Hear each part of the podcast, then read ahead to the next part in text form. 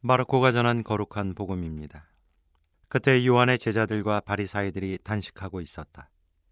사람들이 예수님께 와서 요한의 제자들과 바리사이의 제자들은 단식하는데 선생님의 제자들은 어찌하여 단식하지 않습니까? 하고 물었다. 예수님께서 그들에게 이르셨다.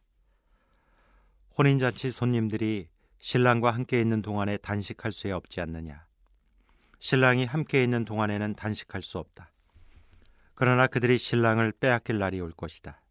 그때에는 그들도 단식할 것이다. 아무도 새 천조각을 헌옷에 대고 깁지 않는다. 그렇게 하면 헌옷에 기어된 새 헝겊에 그 옷이 당겨 더 심하게 찢어진다. 또한 아무도 새 포도주를 헌 가죽 부대에 담지 않는다. 그렇게 하면 포도주가 부대를 터뜨려 포도주도 부대도 버리게 된다. 새 포도주는 새 부대에 담아야 한다. 주님의 말씀입니다. 안녕하세요. 의정부교구 구리성당 최성호 세례자 요한 신부입니다. 오늘 복음 말씀은 우리가 잘 알고 있는 말씀이 선포됐습니다. 새 포도주는 새 부대에 담아야 한다. 이 말씀은 새로운 시작을 알릴 때마다 흔히 인용되는 성경 구절이기도 합니다.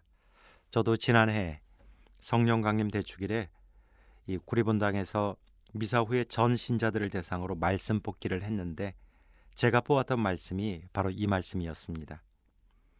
이 말씀은 우리에게 새로운 시대에 맞는 새로운 삶을 살아야 한다는 다시 말해서 변화에 대한 말씀으로 받아들여집니다.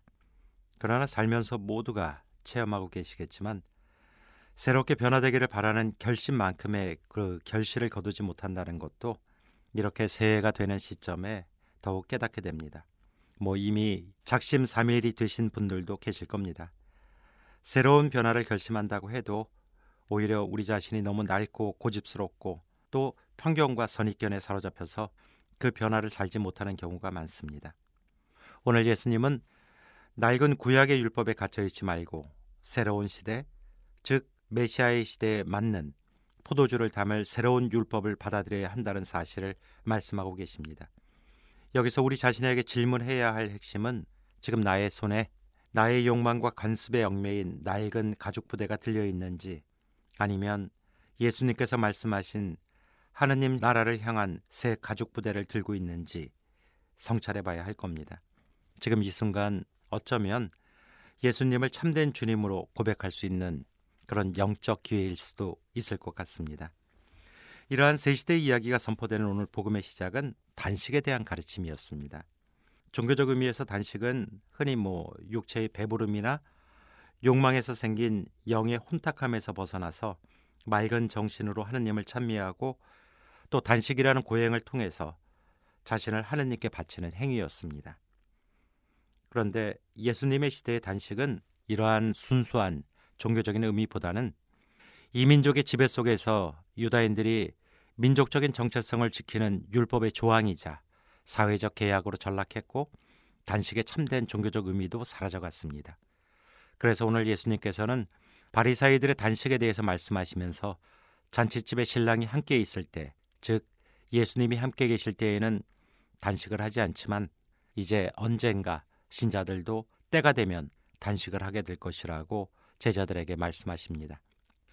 혼인잔치에 와서 음식을 함께 나누는 그런 기쁨. 그렇게 함께 하는 것보다는 홀로 떨어져서 단식을 하는 행위는 자신이 다른 사람보다 더 나은 사람임을 자랑하고 싶어 하는 종교적 독성과 교만입니다. 그런데 이제 때가 됐습니다.